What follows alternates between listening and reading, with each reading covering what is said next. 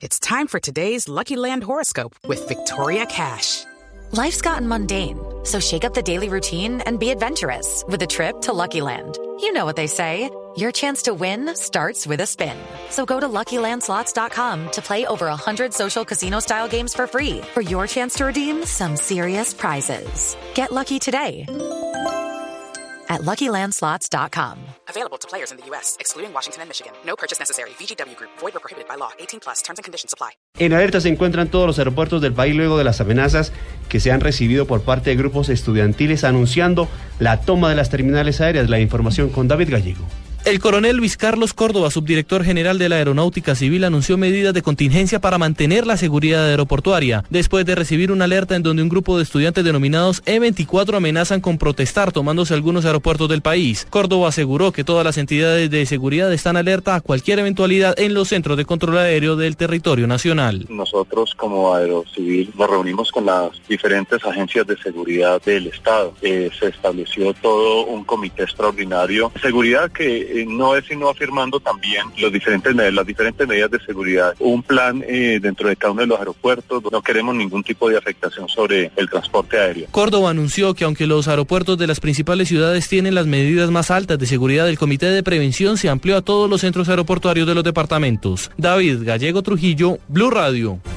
Gracias, David. Y el alcalde de Concordia, Magdalena, reportó la muerte por desnutrición de una niña de seis meses en esa localidad. Aseguró que cuando sus padres llegaron a solicitar ayuda médica fue demasiado tarde. Según el mandatario, por falta de agua y alimentos, hay niños que necesitan ayuda urgente. Toda la información con Luis Oñate.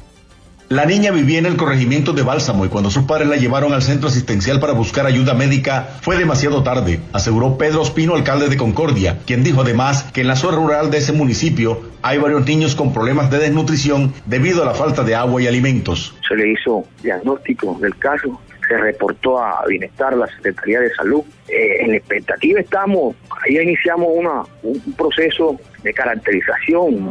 Estamos en el campo, teniendo claro que, que yo sé que no es, la, no es una sola niña la que, la que está de bajo, de bajo peso. Tenemos varios niños que están en esa situación. Según el mandatario, en la zona de Concordia, por falta de lluvias, los campesinos no han podido hacer sus sembrados y la gente ha comenzado a padecer por la escasez de alimentos y de agua potable. En Santa Marta, Luis Oñate Gámez, Blue Radio.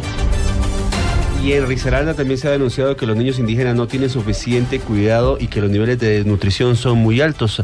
Hay informes que dicen que hay más de 30 menores en grado de desnutrición. La información con Freddy Gómez. El diputado en Risaralda, John Jairo Arias Senado, ha denunciado que continúa el tema de desnutrición en los niños en el departamento de Risaralda, pero especial en la población indígena. Este año ya se han reportado varios casos de desnutrición que han debido ser trasladados a la ciudad de Pereira para que no mueran. Puede eh, denunciar que cerca de 30 niños, a, apenas a 30 de marzo de 2015, 30 niños eh, habían fallecido en el departamento de Risaralda en comunidades indígenas, de manera especial en la comunidad de Pueblo Rico. Aseguran que a estos niños en la zona rural los alimentan con plátano y en algunos casos solo con arroz. Asegura además que no hay médicos cercanos y que no hay una política real desde el departamento en Risaralda para ayudar a esta población. Desde Risaralda, Freddy Gómez, Blue Radio. Gracias, Freddy. Y vamos ahora a Cali, donde hay consternación en el Valle del Cauca por la muerte de una niña de 19 meses. La menor murió por una infección generalizada en todo su cuerpo. La, toda la información con Estefanía Hoyos. Laura, la menor de 19 meses de nacida, fue trasladada de la clínica Santa Sofía de Buenaventura al Hospital Universitario del Valle en Cali, donde minutos después falleció a causa de una infección en todo su cuerpo. John Arley Murillo, director regional del Bienestar Familiar, asegura que la niña llegó sola sin ningún adulto a su cargo y de acuerdo a lo que nos ha informado el hospital departamental fallece por una sepsis, esto es una infección generalizada en todo su cuerpo. Preocupa el hecho que la niña llegó sola, remitida desde Buenaventura y que no hay ningún adulto que hasta la fecha se haya presentado como responsable eh, a reclamar su cuerpo. Eso es preocupante, eso eh, ha prendido ciertas alarmas. Estamos investigando en Buenaventura para saber quién remitió a la niña, quiénes son los padres. Funcionarios del ICBF ya se encuentran en Buenaventura adelantando las investigaciones para dar con el paradero de los padres de la menor y verificar las causas que ocasionaron la muerte de la niña. Desde Cali, Estefanía Hoyos, Valencia, Blue Radio. El senador Juan Manuel Galán calificó como histórica las declaraciones y la publicación de un libro de memoria del expresidente César Gaviria, donde indica que el general Maza Márquez mintió sobre algunos temas como que la campaña de Luis Carlos Galán había solicitado cambios en el esquema de seguridad a propósito de un reportaje que se entrega hoy en el diario El Tiempo. La información con Laura Quiseno. El senador Juan Manuel Galán calificó como históricas las declaraciones del expresidente César Gaviria hoy en el periódico El Tiempo, donde afirma que Estados Unidos no tenía confianza con el exdirector del DAS, el general en retiro Maza Márquez. El senador confirma también que Maza Márquez mintió al indicar que la campaña de su padre había pedido cambios en el esquema de seguridad. Bueno, es muy importante la entrevista que ha dado el presidente Gaviria, es muy importante la publicación que adelanta de sus memorias, porque el presidente Gaviria no solamente es un testigo de muchos acontecimientos de esa época, sino además es un protagonista. Y luego en su gobierno, pues el desarrollo de las investigaciones en sus inicios sobre el crimen de mi padre Luis Carlos Galán y creo que su testimonio es un testimonio autorizado y es eh, histórico y permite pues generar todo ese contexto de la época que vivió Colombia y de las decisiones que en ese momento se tomaron. Yo creo que es muy importante. A mi papá lo sorprendió ese cambio del jefe de seguridad. Mi papá nunca lo solicitó, jamás. Fue una decisión unilateral de parte del DAS y pues escogieron a una persona que como lo dice el presidente Gaviria, no solamente no tenía las competencias personales la capacidad. El expresidente César Gaviria revela detalles de la muerte de Luis Carlos Galán en un capítulo de su libro de memorias. Laura Quiseno, Blue Radio. 12 el día 9 minutos y ahora vamos a la ciudad de Barranquilla porque la Comisión Negociadora de la FARC estaría llegando al aeropuerto Ernesto Cortizos de esa ciudad en los próximos minutos para salir a La Habana, Cuba. La información en directo, Diana Ospino. Diana, buenas tardes. Buenas tardes, Oscar. Hay expectativa en Barranquilla por la posible llegada a la Comisión Negociadora de las FARC, que posiblemente estarían aterrizando el aeropuerto Ernesto Cortizos en un avión Breeze Crash de la aerolínea Cearcas. La aeronave aterrizaría en la pista y sería llevada hasta un hangar con extremas medidas de seguridad donde se dice que estarían abasteciéndose de combustible para luego salir hacia La Habana. A esta hora continuamos a la espera del aterrizaje de la aeronave. En Barranquilla, Diana Espino, Blue Radio. Gracias, Diana. Y un fiscal ordenó la captura y llamó a juicio al coronel David Gerley Guzmán Ramírez por el homicidio de dos menores y un adulto ocurrido en Dabeiba, Antioquia, en julio de 2005. Se confirmó la resolución de acusación hecha por la Dirección de la Fiscalía Nacional de Derechos Humanos y Derecho Internacional Humanitario contra el oficial por el delito de homicidio en persona protegida. Se trata del homicidio de Isidoro de Jesús Cardona y los menores Diofano Orguizao y María Zenaida Ariza en hechos ocurridos el 15 de julio de 2015 y cinco homicidios se han presentado en Medellín durante el fin de semana entre baleados y torturados hallados en bolsas plásticas. Las autoridades adelantan las investigaciones para determinar los móviles de los asesinatos. En Medellín, la información con Rodrigo Pérez. Rodrigo, buenas tardes. Oscar Laura, buenas tardes. Así lo confirmó el comandante operativo de la Policía Metropolitana, coronel Diego Vázquez, quien manifestó además que solo dos de los cinco casos estarían ligados a retaliaciones entre combos de la ciudad. Efectivamente, cinco casos de homicidio en el área metropolitana. El tema de Caldas, eh, una persona entre 25 y 30 años que se encontraba en el, baúl del vehículo. En los otros casos en la ciudad de Medellín, dos casos que realmente nos generan eh, preocupación. Un caso en el sector de Belén. Allí fue asesinado un sujeto dentro de un vehículo, manejando una confidencialidad en el momento con el tema del nombre y la, organización, con el fin de poder adelantar una mejor investigación y poder adelantar unas capturas posteriormente. En los barrios Santa Lucía y Pedregal fueron hallados los cadáveres en bolsas plásticas con signos de tortura.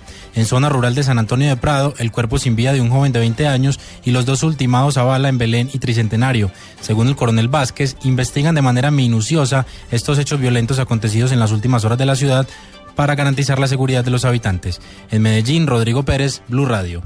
Gracias, Rodrigo. Y en las próximas semanas se espera que empiece la temporada invernal en el país, que podría generar emergencias, asegura la unidad de gestión del riesgo. Además, confirmó que empieza el declive del fenómeno del niño. Toda la información con David Gallego.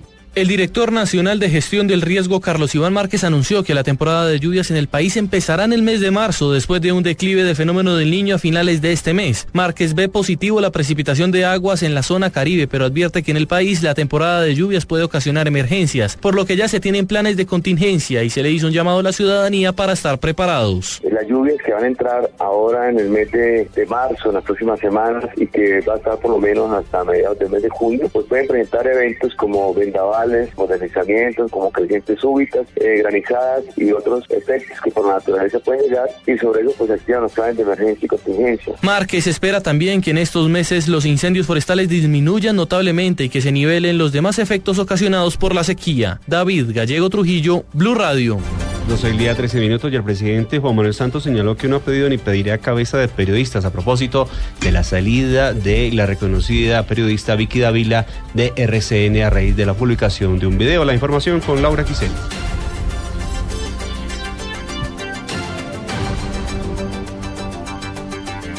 Hace pocos minutos el presidente Juan Manuel Santos se refirió a la entrevista concedida por la periodista Vicky Dávila a la revista Semana, donde Dávila señala que el primer mandatario tuvo que ver con su salida del espacio radial. El presidente en un trino afirmó, abro comillas, yo no pido cabezas de periodistas, soy quien más valora la crítica cuando es seria y fundamentada, cierro comillas.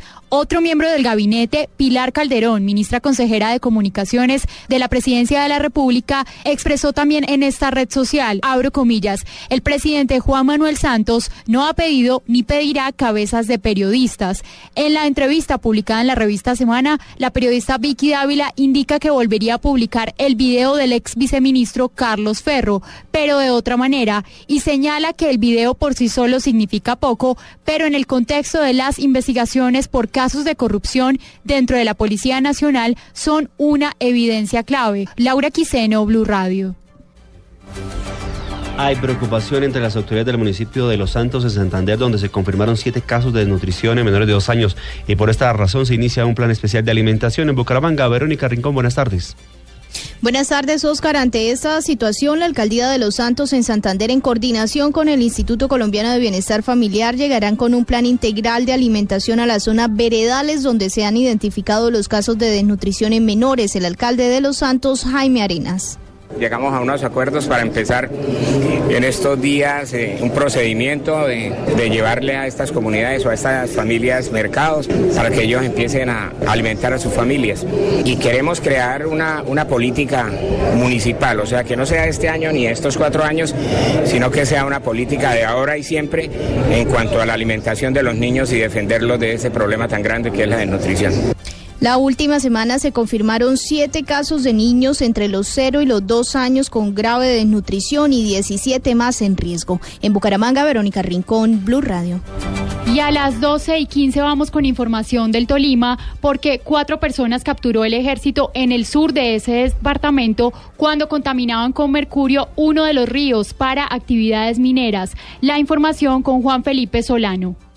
El operativo lo desarrolló la Fuerza de Tareas Zeus en el municipio de Ataco, en el sur de Tolima, donde cuatro personas ilegalmente se dedicaban a dragar el río que allí se encontraba usando elementos químicos. General Andrés Gelacio González, comandante de la Fuerza de Tareas Zeus. La operación tuvo lugar en la vereda Mesa de Poli, en el municipio de Ataco, donde gracias a la información suministrada por pobladores del lugar e inteligencia militar, se logró dar captura a un grupo de personas que estaban desarrollando trabajos de minería ilegal, contaminando los ríos con mercurio para la extracción de oro. En el lugar también fueron incautadas varias motobombas, una balsa artesanal, mangueras, tubos de PVC, extractoras y compresores con los que se realizaba el dragado del afluente. Los cuatro capturados junto con los elementos materiales probatorios fueron puestos a disposición de una fiscalía en Chaparral. Información desde el Tolima con Juan Felipe Solano, Blue Radio.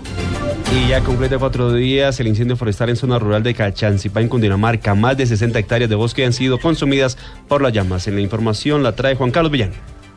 Buenas tardes. Aún continúa ardiendo la montaña que está ubicada junto al municipio de Gachancipá, un incendio forestal muy grave que ya completa cuatro días. Tres helicópteros se han dispuesto por parte de las autoridades, un helicóptero del ejército, un helicóptero civil y un Black Hawk de la Fuerza Aérea Colombiana. Están esperando que el clima mejore para salir a recoger agua del embalse de Guatavita para lanzarlo sobre el incendio. El mayor Alejandro Millán, piloto de la Fuerza Aérea Colombiana. Si el tiempo nos colabora, estamos hablando de unas 50, 60 descargas. Ayer trabajando continuo 8 horas hicimos 39 descargas. El primer día, mediodía, hicimos nada 25. Entonces yo creo que alrededor de 50, 60 descargas alcanzamos a hacer el día de hoy. En tierra, 200 bomberos de 7 municipios de Cundinamarca combaten las llamas, ayudados por al menos 300 habitantes quienes están tratando de evitar que las llamas alcancen algunas viviendas de la parte alta de Gachancipá. Juan Carlos Villani, Blue Radio. Gracias Juan Carlos. Y tres adolescentes en fuga dejan los desórdenes que se presentaron esta madrugada en un centro de emergencia del Instituto Colombiano de Bienestar Familiar ubicado en el centro de Bogotá. Durante los desórdenes, algunas adolescentes lograron subir al tejado de la institución y tres de ellas resbalaron sufriendo lesiones, por lo cual fueron remitidas a centros hospitalarios para su valoración y asistencia médica. Y en noticias internacionales, más de 6 millones de bolivianos definen hoy con un referendo si el presidente Evo Morales puede presentarse a una nueva reelección. En lo ocurrido de la jornada se han presentado inconvenientes en Santa Cruz. Desde Bolivia, la información con la enviada especial de Blue Radio, Merivac. En Bolivia se lleva a cabo un referéndum para aprobar o rechazar la reforma de la constitución política del Estado que permitirá al presidente Evo Morales postular a un cuarto mandato en 2019.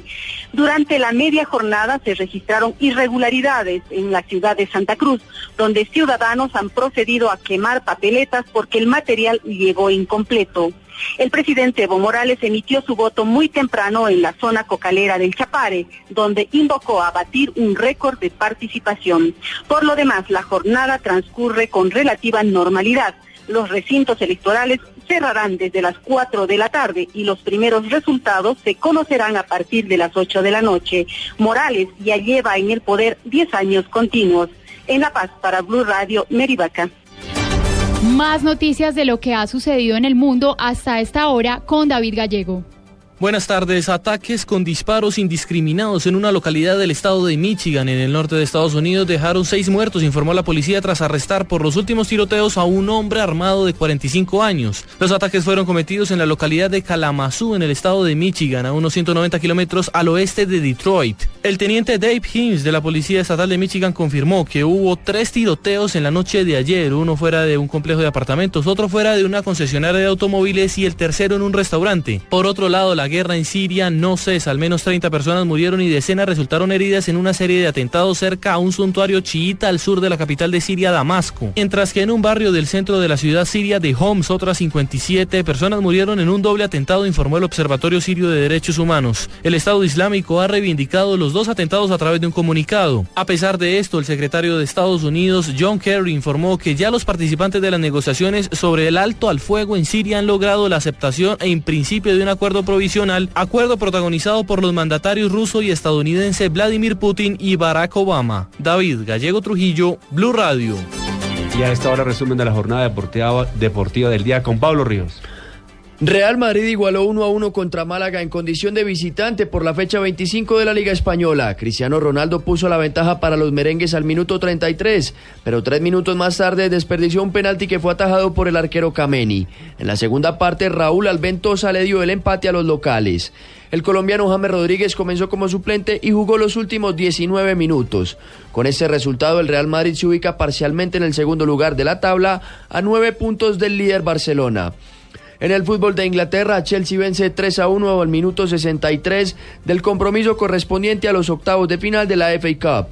En noticias de la Copa América, hoy después de las 8 de la noche, hora de Colombia, se realizará en Nueva York el sorteo que decretará en qué grupos quedarán las 16 selecciones participantes en el torneo que se jugará del 3 al 26 de junio en Estados Unidos.